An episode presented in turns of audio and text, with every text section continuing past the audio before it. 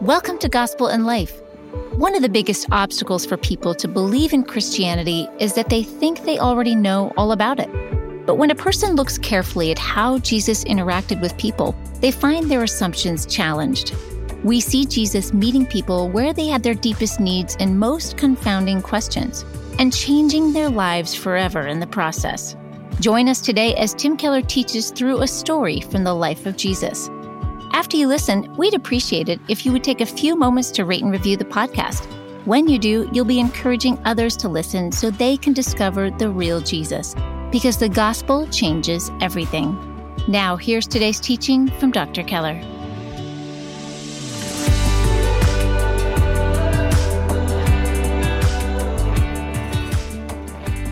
We're looking at the life of Jesus we're, we're building a biography of Jesus. We're looking at incidents in the life of Jesus. And as many of you know, uh, we're in a period of time quickly.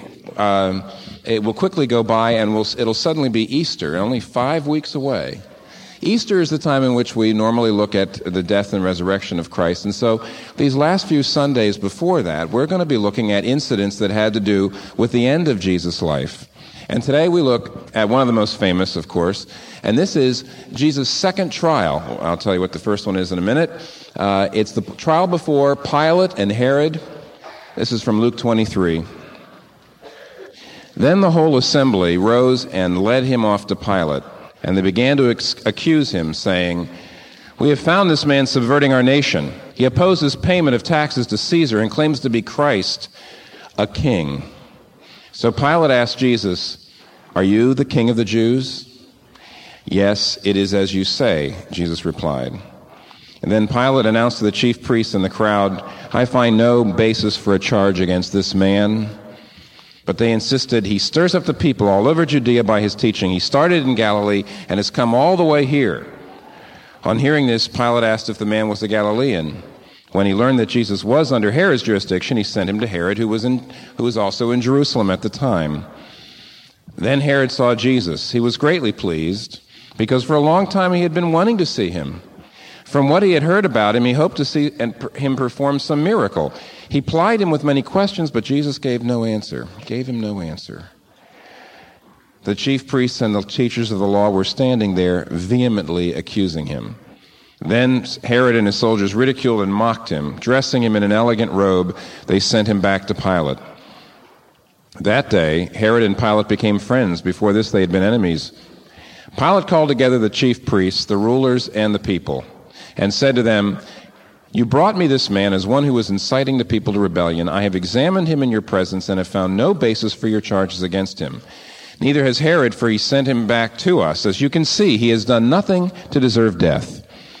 Therefore, I will punish him and then release him. With one voice they cried out, Away with this man. Release Barabbas to us. And Barabbas had been thrown into prison for an insurrection in the city and for murder. Wanting to please, uh, wanting to release Jesus, Pilate appealed to them again. But they kept shouting, Crucify him! Crucify him! For the third time he spoke to them. Why?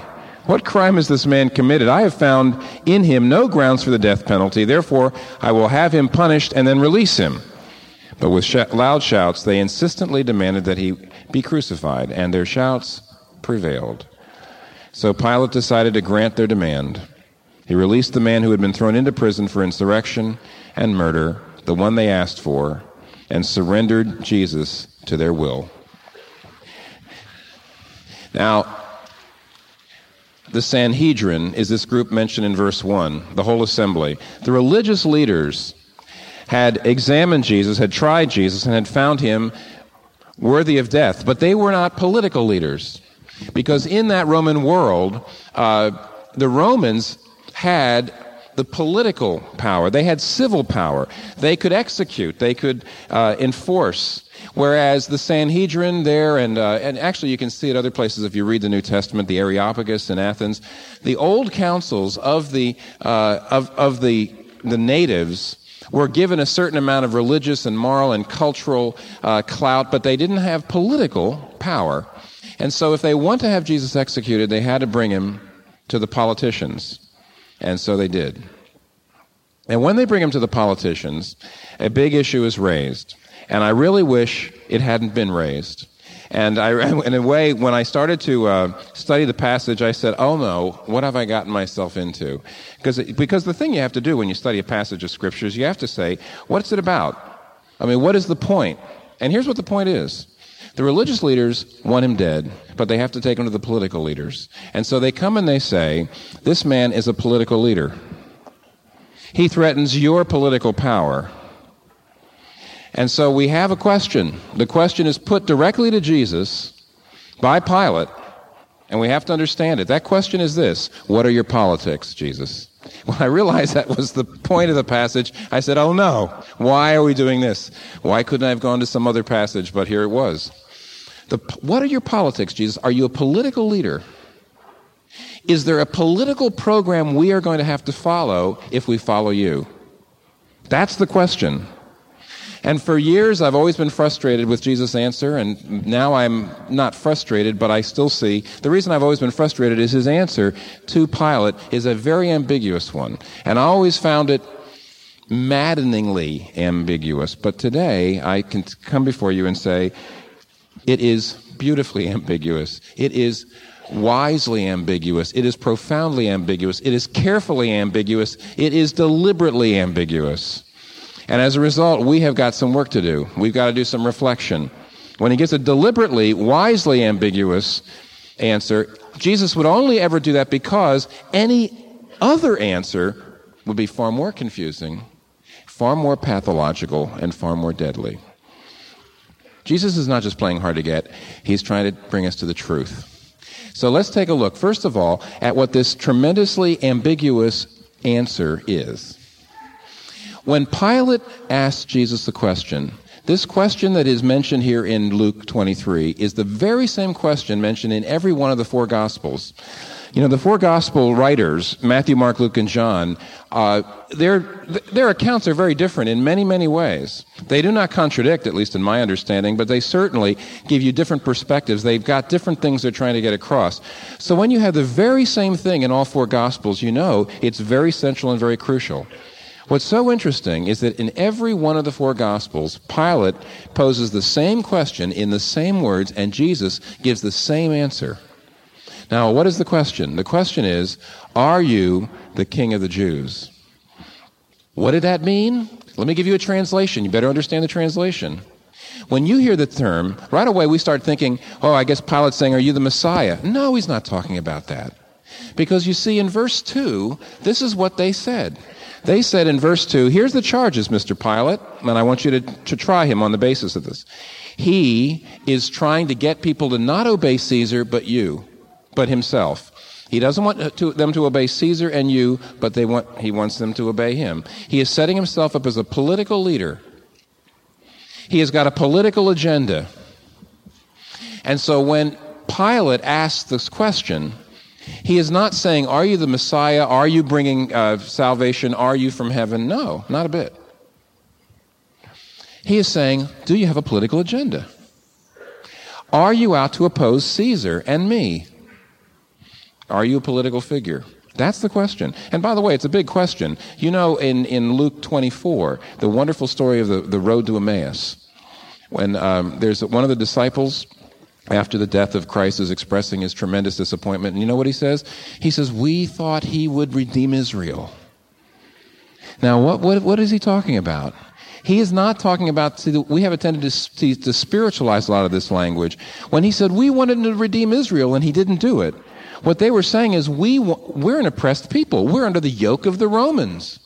We thought he would literally redeem. You know what the word redeem means? It means to release from slavery. That's what it means. And therefore, you see, everybody was asking this question, not just the enemies, the friends. Jesus, are you a political leader? Do you have a political program? And Jesus' answer is now, this is the problem. He answers it the very same in every single one of the Gospels. The, the exact words are, are brought to us, they are preserved for us. Very clearly, this was his answer. Uh, in the Greek, he simply says, You say.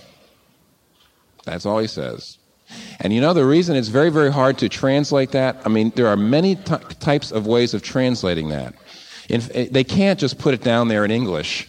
If they literally translate it, you say, it doesn't come across. So in here, for example, they have him saying, yes, it is as you say. Well, I want you to know that that is almost too positive a way to translate it. It sounds like Jesus is saying, yes, I am, just like you say. I know, you know, uh, remember that place in Jesus Christ Superstar, the uh, rock opera by uh, Andrew Lloyd Webber and Tim Rice, who are still obviously making a lot of money out there. And uh, there's the place where Pilate says, We all know that you are news, but are you king, king of the Jews? And what does Jesus say? He says, That's what you say. Now you see, that translation is too negative. When someone says, Are you this? and you say, Well, that's what you say, that sounds like a no. Whereas here, when he says, Are you the king of the Jews? Uh, Jesus says, Yes, it is as you say. That sounds like a yes. But the actual term that Jesus says, you say, is absolutely in the center. It is beautifully ambiguous. It will not admit to a direct answer. It is not a yes and it is not a no. Why did he do this to me? Why did he do this to you? And I think that's the thing we have to ask ourselves. Why? Clearly, all the gospel writers say that this absolutely, perfectly ambiguous, absolutely balanced statement is very important to understanding what Jesus is all about, or they wouldn't have preserved it like it, and they wouldn't have put it in every one of the Gospels. One of the reasons for it is the fact that it's, it's, not, it's not a fair question. There are questions like that. If I come up to you and say, by the way, have you stopped cheating on your income tax? Now, if you give me a direct answer, yes or no, if, see, if you've never cheated on your income tax and you give me a direct answer, yes or no, you're misleading me. I mean, there are questions that are posed in such a way that a direct answer is more misleading than an ambiguous one. And that's one of the problems here because Pilate is not saying, he's not saying, are you the Messiah in a general way? He says, are you political? And Jesus refuses to say yes or no. Why? Because Jesus has an absolutely unique approach to power. That's what we see here. And that's what Luke, more than anything else, is trying to get across. Jesus does not say yes, because if he said yes, what he would be saying is, yeah, I'm, I'm raising an army right now, and I'm going to knock you guys off. In fact, in John, John 19 and 18 is a long, a very long uh, account of this passage. Uh, we know that according to John, John said to Pilate in the questioning, he said, My followers are not here to fight. So you see, if Jesus had said yes, the answer would have been yes, I am only a political figure. I am here to lobby. I'm here to get votes. I'm here to get swords. I'm here to get soldiers. I'm here to do that. But if he'd said no, that would have been utterly misleading too. Why? Because if he says, no, I'm not political, what he's really saying is, well, I'm just a spiritual person. I'm just giving people peace in their private personal world, and I have no claims over every part of life and every dimension of reality. Oh no. You see, I'm just here to give you personal peace and happiness in your personal life. Which, of course, you see, now listen, people want to hear these things. A lot of progressive people want to hear him say, yes, I'm political. And a lot of conservative people want to hear him saying, No, I'm not political. And he won't do it. He won't do it. Why not? What he's saying is, in the narrow sense, I am not political, I have no political program, but in the broadest sense, I am very political. Now, what does that mean? That's all we have to, we have to ask ourselves. In what sense is he not at all political, and in what sense is he quite? I mean, he himself said that. This is not me. This is not Tim Keller trying to be nif narfy balanced. You know, this is not Tim Keller trying to say, well, I don't want to, I don't want to offend anybody, so how do we, how do we come out with this wonderful sort of, you know, balanced approach? This is him. His approach is more balanced than I could possibly ever come up with. In what sense is he political? Not political, which is what he's saying. He says, no, I'm not. On the other hand, he says, yes, I am. All right, first of all, how is he not? Luke's whole point here is to say that the religious leaders were scared of him and they saw that he had some kind of power, but that the political leaders were absolutely and completely convinced he had none at all. Uh, you know, uh, there's, there's some fine books that in general I appreciate but are wrong about one thing. For example, there's a good book by, uh, it's a very influential book by John Howard Yoder called The Politics of Jesus. Came out in 1972, and he says that Jesus was, uh, was threatening to the political powers because he was putting forth a community of social equality and nonviolence. And a community of social equality and nonviolence is very, very threatening to the political powers that be, and they had to squelch him. And, uh, you know, the problem with that is it goes right against everything here in the text. What Luke is trying to show is that Herod and Pilate, two of the most paranoid people, two people that would cut off your head at the, like that if they thought that you had one shred of political threat, that you posed one shred of political threat to them, won't do it. Herod, you know, now Herod, the Herod here is the son of Herod the Great. Herod the Great you know, the guy that slaughtered the innocents in, in Bethlehem and so on. Herod the Great, if, if he thought one of his sons or daughters or wives was even in the least bit a political threat to him, off with their head. I mean, Caesar Augustus once quipped and says, you know, your life expectancy is better if you're one of Herod's pigs than if you're one of Herod's children. And uh, Herod, this Herod, which is Herod's son, Herod Antipas, was no different. And Pilate was no different. These were not just men. These were not men of integrity. These were not men who checked Jesus out and says, "Well, we can't, we can't uh, destroy this man because he's innocent." That's not their point. They don't do things like that. The reason they wouldn't destroy this man is because they had utter contempt for him. You don't see the religious leader mocking him. You don't see the religious leaders uh, dressing him up. What are they doing when they mock him? Luke tells us that the soldiers of Herod mocked him. They dressed him up as a king and they, and they made fun of him. John tells us that, of course, the, the soldiers there at Pilate did it too. They put a crown of thorns on him. They dressed him up in a, in a mock purple robe. They started hitting him. And they said, If you're a prophet, who hit you? And they got down on their knees and they paid homage. They said, Hail, King of the Jews. Why did they do that? The religious leaders didn't do that because the political leaders showed absolute contempt. They said, This person is an, a harmless nut. This person has no power. When they were hitting him, they were saying, If you've got power, if you've got political power, stop us. When he goes before Herod, why is Herod so interested? He's only interested in political power. He wants to see a miracle. He says, Strike somebody blind. You know, rain fire down from heaven. That would be power, and Jesus won't do it. Not a bit. So they mock him. Utter contempt. You know, I think that uh, there's a lot of parts of that Jesus Christ Superstar rock opera that's dis- dis- a distortion, of course, though almost all of it's so much fun. Uh, but that, that one place where Pilate first meets Jesus, and he says, Who is this broken man cluttering up my hallway? Oh, so this is Jesus Christ. I am really quite surprised. He looks so small, not a king at all. And that's, that's, that's what you have here. Utter contempt. Why? The reason for the contempt is because Jesus has a definition of power that is at absolute loggerheads with the human political system. Human politics has a completely different approach to power than Jesus does. And you can see it right in the text. And this is the reason why they cannot get it. First of all, human political power is defined as coercion. Coercion. That means force. I want to be able to control people. That's power. You know, when Jesus uh, says, when uh, Pilate says to Jesus in the Gospel of John, he says, Are you king? Jesus says, I bear witness to the truth. And what does Pilate say? What is truth? He's laughing. In other words, Pilate says, let's talk about power, persuasion, moral suasion, ideas. Let's talk about power. Where are your swords? Policy. I can make people do things. I can legislate laws. I can punish them if they don't obey them. That's power. Jesus doesn't do that. Hi, I'm Kathy Keller, and thank you for listening to the Gospel in Life podcast. My guess is that most people think they know the Christmas story. Every Christmas, we see displays on lawns and in front of churches of the baby Jesus resting in a manger surrounded by Mary, Joseph, the three wise men, and cute farm animals. We hear Christmas carols played everywhere we go, yet, despite the abundance of these Christian references throughout our culture, how many people have really examined the hard edges of the biblical story? In Tim's book, Hidden Christmas, he provides a moving and intellectually provocative examination of the Nativity story The book takes you on a journey into the surprising background of the Nativity, where you see the wonderful message of hope and salvation within the Bible's account of Christ's birth.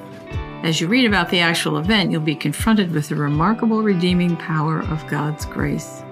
This month, when you give to Gospel in Life, we'll send you a copy of Hidden Christmas as our thanks for your gift. To receive your copy, go to gospelinlife.com slash give. That's gospelinlife.com slash give. And thank you for your generosity. Now, here's the remainder of Tim's sermon. On the other hand, the second thing that uh, you know uh, human polit- political uh, systems believe is power. They real power, real power is the power to coerce, the power to uh, control. And secondly, real power in politics is self promotion. Self promotion. You see, bringing yourself up, make reputation, name, taking credit. That's the name. That, that, is, that is the political name. You got to take credit. You got to show people. You got to puff yourself up. Look what I've done. If you ever admit weakness, you must only admit weakness in such a way that it makes you look stronger somehow. You've got to cr- promote yourself. You've got to survive. You've got to save yourself. You've got you've to promote yourself. Name, image. Jesus is utterly the other way. He will not defend himself. He says nothing. The whole idea, of course, of Jesus Christ is he did not hold on to what he deserved, but he emptied himself. He lowered himself. He took the form of a servant. He gives credit to other people. He makes sacrifices. And so, see, the political system says real power. You can talk about sacrifice and you can talk about sweetness and light and you can talk about morality and persuasion and truth, real power is coercive power, forcing, controlling people. Real power is self promotion, getting a name, having a good reputation. You see, having everybody, your polls up. That's power. Now, here's what Jesus does Jesus shows us right here that real power is, first of all, I'm going to put these in the same order I just gave them to you, but they actually go together. First of all, real power is changing people, not controlling them. Real power is changing people, not controlling them, changing them from the inside.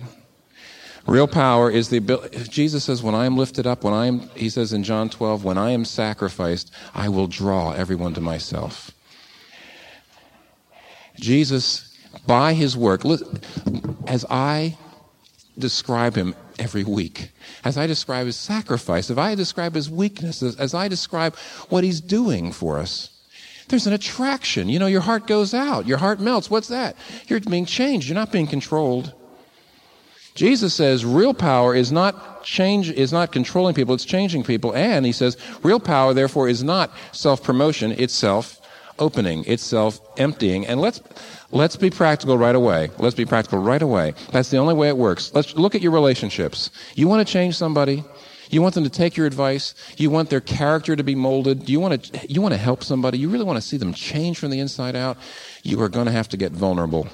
You're going to have to give up your privacy. You're going to have to, you're going to have to let them into your life. You're going to have to let, the, you're going to have to make yourself vulnerable, at least susceptible to criticism. You want to promote yourself. You want to keep safe. You want to only admit weakness when it benefits you. You'll control people and you won't change anybody. Control and self promotion go together. Changing and self opening and self sacrifice and vulnerability and losing, losing wealth, losing time, losing face, they go together. Why do they mock Jesus? Because they say, if you've got power, stop me hitting you. If you've got power, and here's the thing if you've got real power, you can save yourself. That's what they say at the cross. The same people, the politicos are the ones, not the religious people. The religious people know that there's power there. That's why they hate it. They know there's power there, and they're scared of it. The politicals mock it. They laugh at Christianity. They laugh at Christ. And, and they say, real power is controlling people by saving yourself. So when they hit, hit, they say, stop me. If you've got power, stop me. Strike me blind. Let, he- let, let fire come down from heaven. You see? Stop me. Do something. And you know what? The ultimate mockery of the political system was when Jesus is actually hanging on the cross, when they finally say, He saved others, He cannot save Himself. And at that moment, you can really see the paradox. Because you see, human political power says the way you can save others is by saving yourself. But the minute they were seeing him being beaten, being spit upon, bleeding from the crown of thorns, dying on the cross, what they didn't realize is he can save others because he won't save himself. That's the dynamic. If Jesus Christ had saved himself, he couldn't have saved us. If Jesus Christ saves us, he can't save himself. And that is power. Because Jesus Christ voluntarily became weak, and that's the ultimate power. To voluntarily sacrifice yourself when you don't have to. Voluntarily make yourself weak when you are already strong. For us, that's power. Napoleon, at the end of his life, I don't know that he became a Christian. I've just been reading things that he wrote when he was in exile after his life was over. I have no idea if he became a Christian or not. Somebody wants to enlighten me, give me a book, help me, uh, that's fine. But I'll tell you, one of the, some of the things he wrote were amazing, and one of them was this. He says, I built a kingdom on force, and it has melted away. And Jesus Christ built a kingdom on love, and it stands still, and it will stand. The reason that Jesus Christ didn't punch back, the reason Jesus Christ did everything in the exact opposite of the human political system was because that's not real power. They think it's power, it's not real power. Power is not coercive power. That melts away. Power to change people never melts away. And the power of self promotion that leads to coercion will melt away. But the power of self opening and self emptying that leads to change is real power. The great paradox is Pilate stands before, Jesus stands before Pilate, and Pilate has Jesus' life in his hands. And if Jesus Christ would have just raised the slightest pinky finger of his will toward the people around him, his chains would have snapped. Fire would have come down and wiped the smiles off those soldiers' faces, and the governor would lie dead on the pavement. All Jesus had to do was.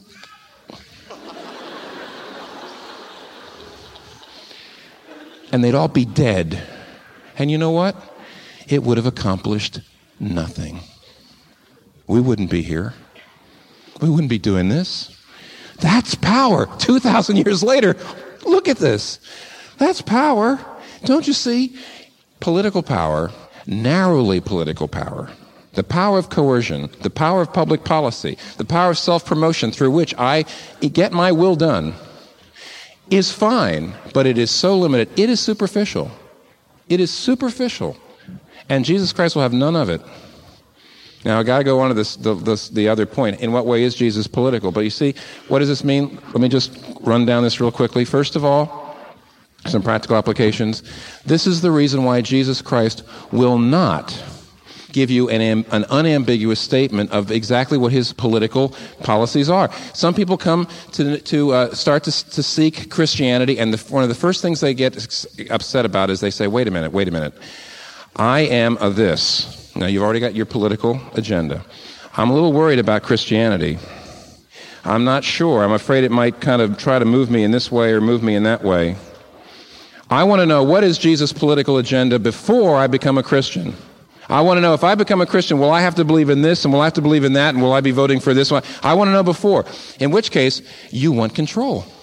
Do you realize if Jesus Christ had given you a political agenda so you could accept or reject, he's not really then he's not really the king then. You're the king. How in the world could you possibly know what the world needs before you know him? Jesus Christ doesn't give you that political agenda because he says, I want you to deal with me first. I don't want you to say, well, if I become a Christian, will I, will I have to become like this or will I have this position, that position? He says, how the heck would you know? For you to even be asking that question shows you're still on the throne of your life. I'm the king. He's ambiguous so that you can really make him boss. So that when you come to him, you see his whole new approach to power works itself out in your life, and of course it's going to change. I've never seen anybody whose politics weren't changed one way or the other by Jesus, no matter who you are. But Christian friends, listen to this too. Am I saying that you shouldn't be involved in politics? I know somebody's going to ask me that, and there's no Q and A today, so I'm afraid I have to work this in quickly. Absolutely not. But let me let me just point something out. Why a human politics like that? Is that the only way you can do it? Self promotion? Never let them see you sweat? Hmm? Never admit you're wrong? Always take credit for everything? Be coercive? That's real power? Is that the only way to do politics? Of course it's not. But why, why is that the preeminent way? You know what? Politics is like sex. You always knew that, didn't you? Think about this. Back in Luke chapter 7, do you remember a woman, the woman who was a prostitute, and she gave Jesus the perfume alabaster flask around her neck? Remember that? Because what she was saying is, I thought that spirituality was really all about sexuality. I thought basically sex is what moved the world, but I realize now, actually, sexuality is about spirituality. Actually, I realized that through my sex and my sexual activity, I was trying to get something done that only Jesus can give me. I was trying to get closure. I was trying to get a sense of security and acceptance. In all of my sexuality, I thought, you know, that I was really achieving something that only Jesus can achieve for me. And therefore, she laid her sexuality down before Jesus' feet. That didn't mean now she can't ever have sex, but she's never going to make it into that idol. And it's never going to be the thing that drives her, and it's never going to be her identity, and she's never going to be actually, in a sense, a slave to it. Ever again. Now, politics is like that. In what way? But there's an awful lot of people that ask me questions. They say, well, come on now, wh- what is your church really about politically? In other words, the idea is that really, here's religion, but underneath everything is politics. No. No. Here's politics, and underneath everything is really religion. In politics, if you do not know the Lord Jesus Christ, you're going to try to get things done in politics that only God can do. You're going to want to have a sense of impact. You're going to want to have a sense of significance. You want to have a sense of mission. You want to say, I can change the world. I can really change the world. Politics can only change so much. And if you turn politics into an idol, you'll turn to something. I mean, if you're a conservative, you'll make a God out of the market. If you're a liberal, you'll make a God out of the state. And what you'll do is you'll say, that is the answer to all the problems. And you will, just like, in a sense, the woman had tr- used sex to, to do something that only God can give her, closure. So you can use politics to try to get something that only God can give you, which is mission, impact. Change the world. Only God. You can only do that through God. Get involved in politics. But first, like the woman laid down her alabaster perfume, Pilate should have laid down his scepter. Thank God, Jesus could have given him back. Jesus wouldn't have said, Well, you're a Christian now. You can't be involved in politics. Oh, no. Finally, finally, finally, Pilate would have finally not been such the screw up that he was in politics, frankly. Now, in what way then, though, is Jesus political? You see, on the one hand, Jesus didn't say, Yes, I'm political, because he had to show that he's not. And that he doesn't bring you a political program. And to become a Christian, you do not first decide where, where is the politics going. You must not do that. Otherwise, he's not the king, you see. But on the other hand, uh, on the other hand, the reason he didn't say no, I'm not political, he said he didn't say yes, but he didn't say no. Why? Because in the end, what Jesus Christ does to you changes every part of your life. Absolutely. You see, if you want to know how that works, in a very sly way, Luke is not only showing us that he's not political because Herod and Pilate say he's not. And that, that's Luke's way of saying Jesus is not basically a political person at all. He didn't come like that. He didn't come to do that. So don't think that basically Christianity is all about politics. But on the other hand, there's a third politician. Did you know there's a third political operative in this story? There's a third one. You say, well, okay, Pilate, Herod. Where's the third political operative? It's Barabbas. Oh, yeah. There was a real revolutionary, and he was in prison. And it was the custom at the Passover, you know, to, to, to uh, free a prisoner. And so, even though Luke doesn't tell us, the other three Gospels tells us tell us that it was Pilate's idea. Pilate comes and says, "You know, I don't really want to have to kill this man, so I'll tell you what. I'll give you a choice. You want me to convict him, but let's free a prisoner. What shall it be, Jesus or Barabbas? Barabbas was a real revolutionary. And in other words, Barabbas was in jail for really doing the things that Jesus was about to be punished for. And of course, Pilate was a little ups- upset and didn't realize it backfired because Pilate puts in front of them two Jesuses. Did you know that Barabbas' name was Jesus? Do you know the word Barabbas means son of the Father? And so you have in front of us two sons of the Father. We have in front of us two Jesuses. Pilate says, Which one do you want? And of course, the world says, Give us Barabbas. Why? What Luke is trying to say is Jesus, in one way, is a revolutionary, a very different kind of revolutionary, a very different kind. You see, on the one hand, the story of Barabbas and Jesus is brought out because Barabbas is you and me. When Jesus Christ is killed for the very sins that Barabbas is guilty of, and Barabbas is freed, what have you got a picture of? Don't you, do you not see it? Don't you know an insult when you see it? The gospel writer Luke is trying to say, We're Barabbas. Can you imagine Barabbas? Barabbas is in prison and he's getting ready to be crucified. And he's thinking about the suffocation and he's thinking about the nails in the hands. And then he hears a crowd outside crying, Crucify him, crucify him. And he said, Oh my gosh, it's, it's going to be any minute. And then he hears the soldiers come in and open the door, and he says, Oh my gosh, here it's going to be. And the soldiers say, You're free. And then Barabbas would say, How could I be free? And the soldiers, you know, being very gruff and stupid and, and all the thing, Oh, here, come on. And he takes him out and he shows him. What's Barabbas going to say? He's going to say, Wait a minute, that's my cross he's bearing.